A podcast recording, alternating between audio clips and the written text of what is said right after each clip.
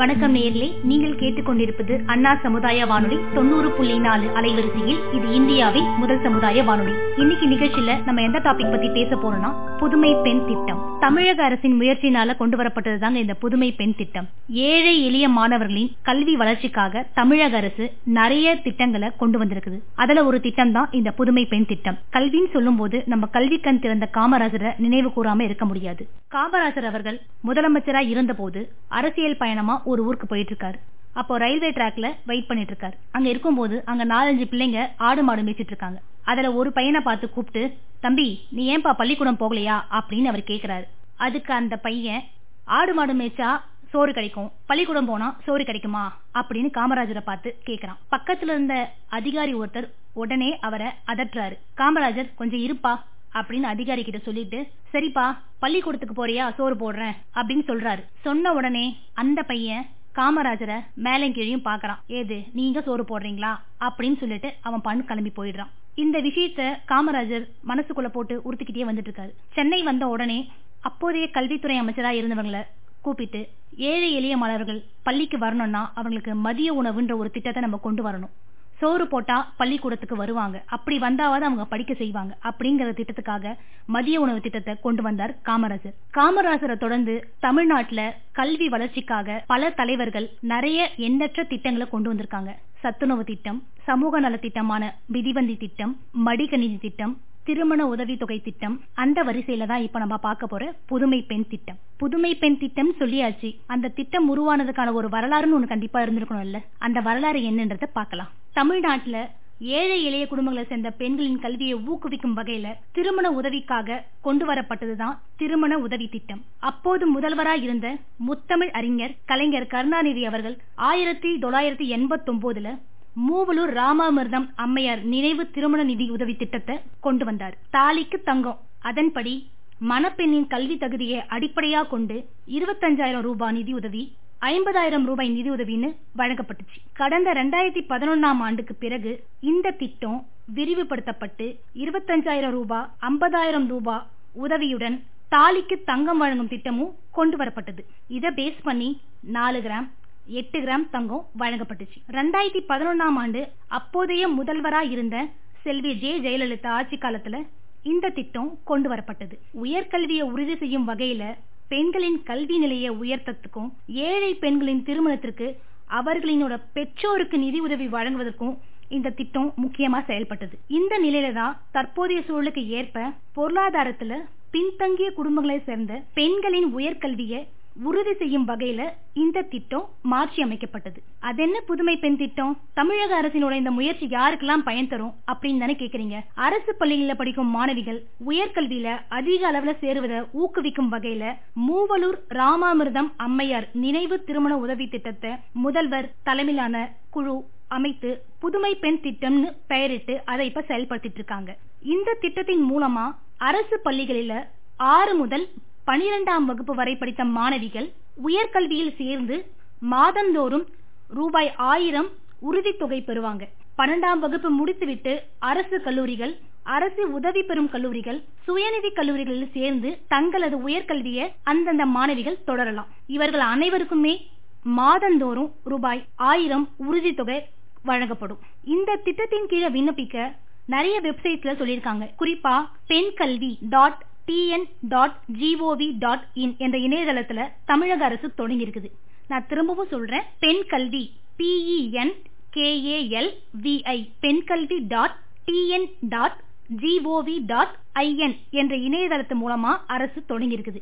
இந்த நிலையில சென்னை பாரதி கல்லூரியில நடந்த அரசு நிகழ்ச்சியில புதுமை பெண் திட்டத்தை முதல்வர் மு க ஸ்டாலின் அவர்கள் தொடங்கி வச்சாரு. அப்போ மாணவிகளுக்கு புதுமை பெண் என்ற அச்சிடப்பட்ட டெபிட் கார்டையும் வழங்கினார்.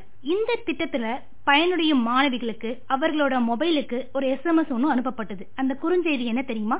கல்வியின் துணை கொண்டு உலகை வென்றிட துடிக்கும் உங்களுக்கு ஒரு தந்தையின் பேரன்போடு என்றும் உடனிருப்பேன். தமிழக அரசின் புதுமை பெண் திட்டத்தில் இணைந்திடும் உங்களுக்கு என் இதயம் கனிந்த வாழ்த்துக்கள் அப்படிங்கிற அந்த குறுஞ்செய்தியையும் அதுல அனுப்பியிருந்தாங்க. இந்த விழாவில் இருபத்தாறு தகைசால் பள்ளிகள், பதினைந்து மாதிரி பள்ளிகளை டெல்லி முதல்வர் அரவிந்த் கெஜ்ரிவால் தொடங்கி வைத்தார். அதுக்கப்புறம் பேசிய அவர், தமிழ்நாடு அரசின் புதுமை பெண் திட்டம் உயர்கல்வியில் புரட்சியை ஏற்படுத்தும். டெல்லி, தமிழ்நாடு உள்பட சில மாநிலங்களை தவிர நாடு முழுவதும் பெரும்பாலான அரசு பள்ளிகளின் நிலை ரொம்ப கவலைக்குரியதா இருக்குதுன்னு சொன்னார். அரசு பள்ளிகளை மேம்படுத்தாவிட்டா தேசத்தோட வளர்ச்சி கேள்விக்குறியா போய் நிற்கும் அப்படின்னு சொன்னார்.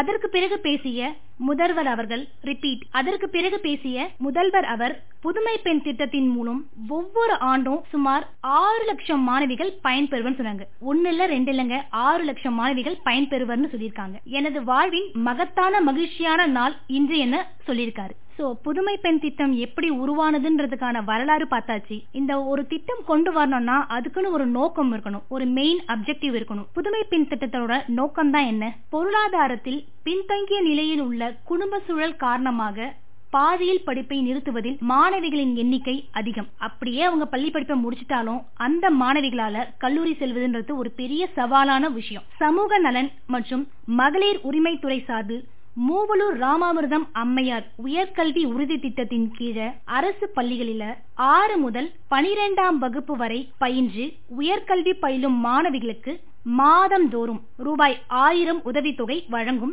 புதுமை பெண் திட்டத்தை இப்பதான் சமீபத்துல செப்டம்பர் ஐந்துல இருந்து தொடங்கி வைத்திருக்காங்க. புதுமை பெண் திட்டத்துல மாணவிகளுக்கு உதவித்தொகை வழங்குவதன் மூலமா அவர்களுக்கு உயர்கல்வி உறுதி செய்யப்படுது. குடும்ப சூழ்நிலை மற்றும் வறுமை காரணமா மேற்படிப்பு படிக்க முடியாத மாணவிகளுக்கு பொருளாதார ரீதியா உதவ வேண்டும்ன்றதுதான் இந்த திட்டத்தோட மெயின் அப்ஜெக்டிவ். பெண் குழந்தைகளின் கல்வி இடைநீச்சல் விகிதத்தை குறைக்க வேண்டும். பெண் குழந்தைகளின் விருப்பத் தேர்வுகளின்படி அவர்களின் மேற்படிப்பை தொடர வேண்டும்.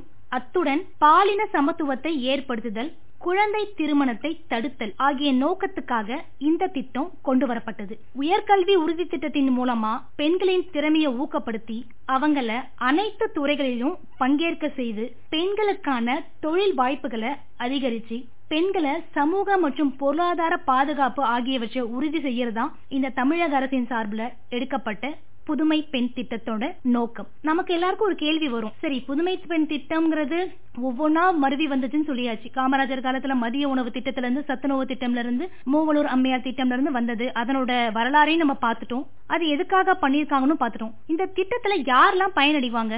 இந்த திட்டத்தின் கீழே பயனடைவங்களோட லிஸ்ட் இப்ப பார்க்கலாம். இந்த திட்டத்தின் கீழ் பயன்பெறுவோர் மாணவிகள் ஆறாம் வகுப்பு முதல் பனிரெண்டாம் வகுப்பு வரை அரசு பள்ளிகளில் படித்து தமிழ்நாட்டில் உயர்கல்வி பயில்வராக இருத்தல் வேண்டும். அப்படி இல்லையா தனியார் பள்ளிகளில் உரிமை கடிதத்தின் கீழ் ஆறாம் வகுப்பு முதல் எட்டாம் வகுப்பு வரை பயின்று ஒன்பதாம் வகுப்பு முதல் பனிரெண்டாம் வகுப்பு வரை அரசு பள்ளிகளில் படித்த மாணவியர்களாக இருத்தல் வேண்டும்.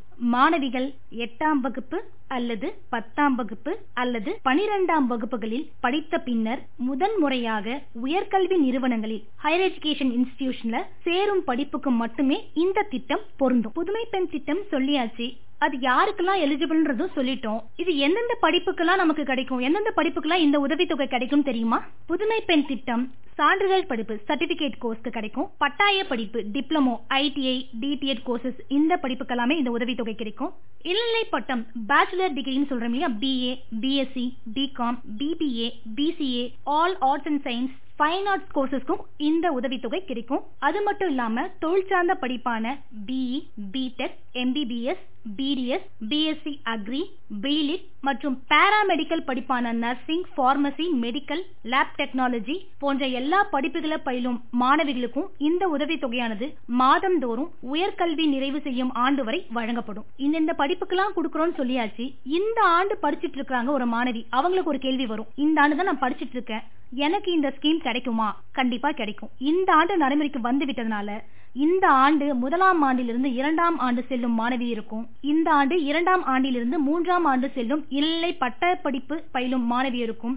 அதே போல தொழிற்கல்வியை பொறுத்த மட்டில் மூன்றாம் ஆண்டிலிருந்து நான்காம் ஆண்டு செல்லும் மாணவிகளுக்கும், மருத்துவ கல்வியை பொறுத்த மட்டில் நான்காம் ஆண்டிலிருந்து ஐந்தாம் ஆண்டு செல்லும் மாணவியர்களுக்கும் இந்த திட்டம் பயன்பெறும். இந்த திட்டத்தின் மூலமா உதவித்தொகை கண்டிப்பா கிடைக்கும். அதாவது இந்த ஆண்டு படித்துக் கொண்டிருந்தாலும் சரி, இறுதி ஆண்டு சென்று இத்திட்டத்திலையும் பயன்பெறலாங்கிறதா இந்த திட்டத்தோட நோக்கம். மொத்தத்துல உயர்கல்வி பயிலும் மாணவிகளுக்கு படித்து முடிக்கும் வரை அனைத்து ஆண்டுகளுக்குமே மாதந்தோறும் இந்த உதவித்தொகை கிடைக்கும். அரசு பள்ளிகளில் வறுமை கோட்டுக்கு கீழே உள்ள மாணவ மாணவிகள் அதிகம் படிக்கின்றனர். பெற்றோர்கள் அக்கறை இல்லாமல் இருந்தாலும் தானாக விரும்பி படிக்க முன்வரும் மாணவிகளின் எண்ணிக்கை அதிகம். அவர்களுக்கு படிக்க அரசு பள்ளிகள் உறுதுணையாக உள்ளன. இந்நிலையில தான் தமிழக முதல்வர் அறிவித்த இந்த புதுமை பெண் திட்டம் நிச்சயமா இவர்களை ஊக்கப்படுத்தும். மாணவிகள் தடையில்லாம மேற்படிப்பு படிக்க அவர்களுக்கு இந்த திட்டம் நிச்சயமாக உதவும். பொருளாதாரத்துல பின்தங்கிய நிலையில குடும்ப சூழல் காரணமா பாதியில படிப்பு நிறுத்துவதில் மாணவர்களை விட மாணவிகளோட எண்ணிக்கை அதிகம் நம்ம சொன்னோம்.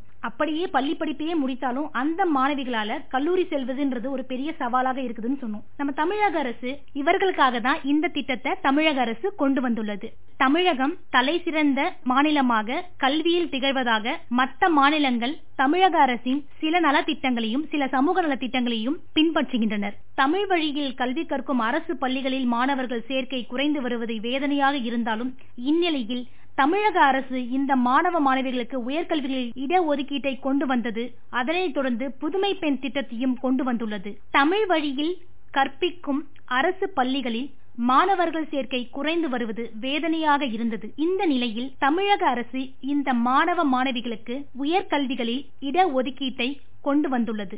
அதனைத் தொடர்ந்து இப்போது கொண்டு வந்துள்ள இந்த புதுமை பெண் திட்டத்தையும் சேர்த்து தமிழக மாணவர்கள், தமிழ் வழியில் கல்வி கற்கும் மாணவர்கள், பொருளாதார ரீதியில் பின்தங்கியுள்ள மாணவர்கள் அனைவரும் பயன்பெறுகின்றனர். ஓகே, இவ்வளோ நேரம் நம்ம இந்த புதுமை பெண் திட்டத்தை பத்தி எல்லாமே சொல்லிட்டு இருந்தோம். புதுமை பெண் திட்டம்னா என்ன, அதனோட வரலாறு, அதனோட அப்ஜெக்டிவ், அதுல யாரெல்லாம் பெனிஃபிட்டா அடைவாங்க, யாரெல்லாம் பயன்பெறுவாங்க, அந்த ஸ்கீமோட எலிஜிபிலிட்டி கிரைடீரியா என்ன அப்படிங்கறதெல்லாம் பார்த்தோம். அந்த ஸ்கீம்கான டாக்குமெண்ட்ல என்னென்ன தேவைப்படும். இப்போ நான் தான் அந்த ஸ்கீமை அவைல் பண்ணிக்க போற ஒரு ஸ்டூடெண்டா இருந்தேன்னா என்னோட ஆதார் கார்டு இல்ல ஓட்டர் ஐடி வேணும். ரெசிடென்ஷியல் ப்ரூஃப் ஃபார் அப்ளிகண்ட், அப்ளிகண்டோட ரெசிடென்ஷியல் ப்ரூஃப் வேணும். பேரண்ட் அப்படின்னா கார்டியனோட மொபைல் நம்பர் வேணும். இது மட்டும் இல்லாம ஒவ்வொரு கல்லூரிகளிலுமே இந்த புதுமை பெண் திட்டத்தை எடுத்து மாதந்தோறும் அவங்களுக்கு உதவித்தொகையை கொடுத்துட்டு இருக்காங்க. நீங்க அது இல்லாம வெப்சைட்ல பாக்கணும்னா பெண்கல்வி dot T N dot G O V dot in அப்படிங்கிற இணையதளம் மூலமா பார்க்கலாம். மீண்டும் ஒரு பயனுள்ள தகவலுடன் உங்களை சந்திக்கிறேன். உங்களிடமிருந்து விடைபெறுவது நித்யா ஏழுமலை. நன்றி, வணக்கம். நீங்கள் கேட்டுக்கொண்டிருப்பது அண்ணா சமுதாய வானொலி தொண்ணூறு புள்ளி நாலு அலைவரிசையில். இது இந்தியாவின் முதல் சமுதாய வானொலி. நன்றி.